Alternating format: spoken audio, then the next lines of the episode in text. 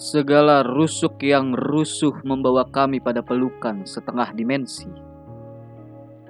Di mana kami saling berbisik merdu di kedua telinga berdaun ungu. Yang sejak lahir dengar jeritan-jeritan rindu. Pada dimensi setengah itu, kedua tangan kami menyentuh hanya tiga jari. Dua jari yang lain menjadi lembar cahaya yang berganti-ganti warna Pelukan itu kasar menjadikan kami sadar tentang ruang bukan segalanya untuk bertemu. Bahkan waktu juga begitu.